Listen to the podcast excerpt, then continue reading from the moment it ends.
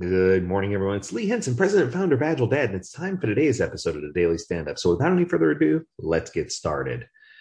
It's Thursday. The week's almost over. I hope you all had an enjoyable St. Patrick's Day. I almost forgot to mention that yesterday.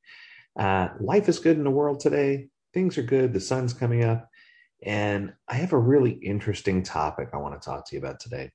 So, an article was recently published, and uh, the author called out five agile trends that will lead the near future.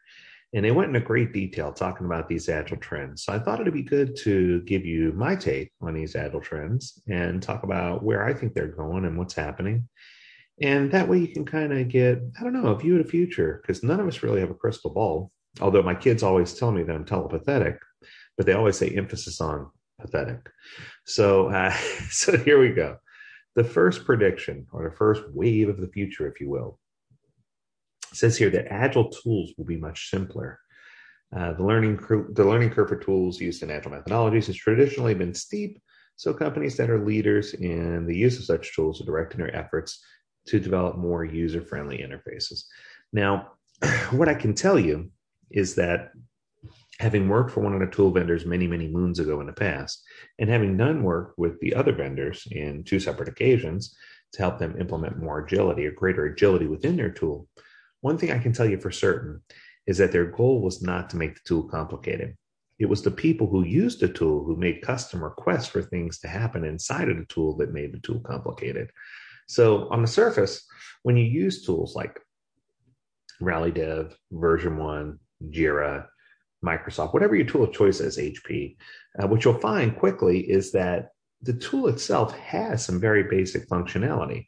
One of the things that I always recommend when I see a company who's getting started with a tool is before you expose the tool to the great masses, go inside of the tool in the admin panel and turn all the bells and whistles off, turn all the features off. And that way, when someone comes to you and says, Oh, I like this tool, but I really wish it could do X, you can say, man, that's going to be quite an effort, but let me see what I can do. And you can go into the admin panel and flip a, flip a simple switch and activate that part of the tool. What we found is that that is a good way for you to gain leverage with your teams. It's a good way for you to gain leverage with your organization. It's a good way to keep the tool simple. What we found is when you have most of the bells and whistles on, that's what makes it confusing. Now, the good news is I do see things migrating more and more to cloud based solutions, which is great. Um, I see things being locked in and more secure in the cloud, which is also great. Another thing that I'm going to see or predict is that bigger players, you know, you're going to have your Apples of the world that are doing Agile very well and Googles of the world that are going to stick their toe in the water when it comes to tools and see if they can't create something. Uh, it's not that they're trying to take the business away from Microsoft per se. They've got a lot of other things going on. But I certainly think that if they did stick their toe in the water, that would help everyone drive towards simpler tools. So this one, I, I do agree. I think that things are going to be easier. That uh, things are easy now if you approach it correctly. But I do think that over time things are going to be more secure and easier and more cloud based. So I think that's uh, all true. Next one. The next one shook me to the core. It says SAFe becomes more popular. Uh, it talks about scaled agile framework as one that is emerging as the emerging the most as a leader among agile methodologies. Okay, let me tell you something. I love Dean Leffingwell as much as I do the next person, and I am a SAFe SPC. And what I can tell you right now is that's not true. And, you know, I don't mean it in a bad way. It's just SAFe is designed on three tiers. The bottom tier is straight up Scrum. It always has been and always will be. And that tier has been successfully implemented in organizations all around the world. That part of SAFe, that 33% of SAFe works incredibly well. The next tier of SAFe focuses on release modeling, release planning, agile release trains, release train engineers, etc. And that tier also works incredibly well. So there's your 66%. And uh, it, it works very well if you implement it correctly. And as long as everyone can be on the same page and as long as we can get things done that way, then absolutely that part of it works incredibly well also.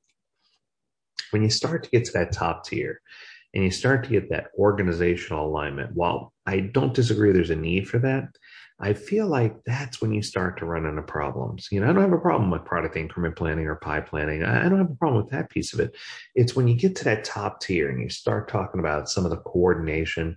And I think the message that SAFe sends that, you know, organizations who are struggling to implement some of the very basic tenets of Agile can have success with scaling. I think that, you know, using the acronym SAFe was brilliant. It's marketing genius. But I think we're going to see a trend the opposite direction. I think what just like in the past when we had extreme programming, dynamic systems development method, crystal clear, Kanban, lean, you had all these different ways of doing things, and Scrum was one of them. People are going to become tired. They're going to be weary. There's Safe, Scrum at Scale, Nexus, Disciplined Agile Delivery. I go down the list with you. There's so many now. There's probably 15 of them now. And I think what's going to happen is there's going to be a reckoning and people are going to come to the table and say which one's going to be the most popular. And if I had to choose based on all the different scaled frameworks, so to speak, I think Scrum at Scale probably stands the best chance of surviving. I think Safe is up there. It's it, it's doing a good job with its marketing and with its name and with its two levels that work. But um, I certainly feel like there is room for growth. I think there is room for some intent there. I, I just I think that Safe's original plan of being something that was simple, scalable, uh, visible on one page, something that was easy to lay out and easy to implement went away when I invented SAFe for this, SAFe for that, SAFe for this. It, it, it tore down the simplicity of it and made it much more complex. And I think that in practice, what I'm seeing is organizations really struggle to understand which SAFe is for them, how to implement SAFe, and especially at the top tier, they they struggle or fail to get it moving in a direction that's going to work for them. So while they say it becomes more popular, I'm going to err on the opposite side and say it's going to go away or become a lot less popular because people are going to realize that they can that they're just doing Scrum at the bottom and enhanced or better release planning, rapid release planning. And I think the companies are going to take the bits and pieces that work, but not bite off Safe as a whole. Uh, the next one says artificial intelligence and machine learning as key elements in agile best practices will be implemented. I agree.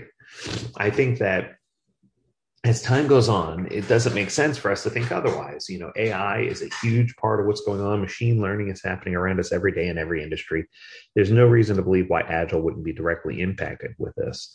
I work with a lot of companies, including Design Interactive and systems implementers that are that are doing fantastic strides in Agile and AI and VR, and uh, really making some good strides when it comes to helping organizations see things differently using modern technology. So I don't see any reason why that would not be true. Uh, the fourth one is continuous testing. You know, uh, a lot of people still have separate or isolated phases of testing, which I think is really interesting. You know, I, have talked for years about blurring the lines, about making things gray or brown, and and getting people to get to the point where they can, you know, code and test or test and code. And you know, while end-to-end testing is still an outlier in many organizations, uh, I think the need for continuous integration and continuous testing integration is something that definitely needs to happen if it's not already. Uh, I often say agile without proper test automation is dead. And I mean that, right? You need to have the proper coaching when it comes to implementing testing within your organization, and you need to have some good footing under you to make sure you can support it. And finally, uh, Agile is being implemented outside of IT. This has been true for a number of years, and I only suspect it'll get better. I think that when we start working towards Kaizen and continuous improvement, and we start seeing things in the organization, we're going to quickly discover. Uh, many years ago, I did work with Nelson Laboratories in Salt Lake, and, and Nelson Labs did a fantastic job of uh, you know Jeff Nelson, uh, the CEO and president founder of Nelson Labs. He did a fantastic job of working with his teams to show them how agile could be implemented in everything from human resources to janitorial services. I mean, everyone in the company knew how to do agile. And it was great because they didn't build one piece of software. So I think that, you know, when you, when you think about the implementation of Agile and you start thinking about traditional implementations where it was software related and IT, you know, that's going away and we're seeing it used more and more for finance, insurance, retail, entertainment, a lot of entertainment. Uh, there's just so many different ways that are exciting to do this. Marketing's taking a big bite out of this. Uh, finance, financial organizations. So just keep in mind that Agile is an open field ready to harvest. There's so many things going on. I think that if I had to add my one prediction to this, if somebody contacted me and said, What is the one prediction? I think that more and more organizations are going to start to lean on external coaches to produce an internal element of some form of Agile Center of Excellence. I don't know that it'll completely replace a PMO, but I think that organizations are starting to take strides in building an agile champion type environment inside of their organizations. And, and that's helping them progress, especially with everything being uh, remote, remotely facilitated at this point with the pandemic. I think that organizations are looking for ways to help track key progress and looking for ways to do things in the cloud and looking for ways to enhance their practices so that they can be better at what they do. And I think that's probably the next most immediate change that I see. So I hope you enjoyed this. I hope it was helpful. As always, we encourage you to tune in on agiledad.com where you can learn more about this topic and many others. If you have an idea for an episode for the Daily Stand Up podcast, of course, we want you to send it over to learn more at agiledad.com where we'd love to entertain uh, that idea. And who knows, maybe you'll be called out in the Agile Dad Daily Stand Up podcast. That would be fun. As always, we encourage you to stay healthy, stay well, and stay agile, my friends. Until next time, do take care.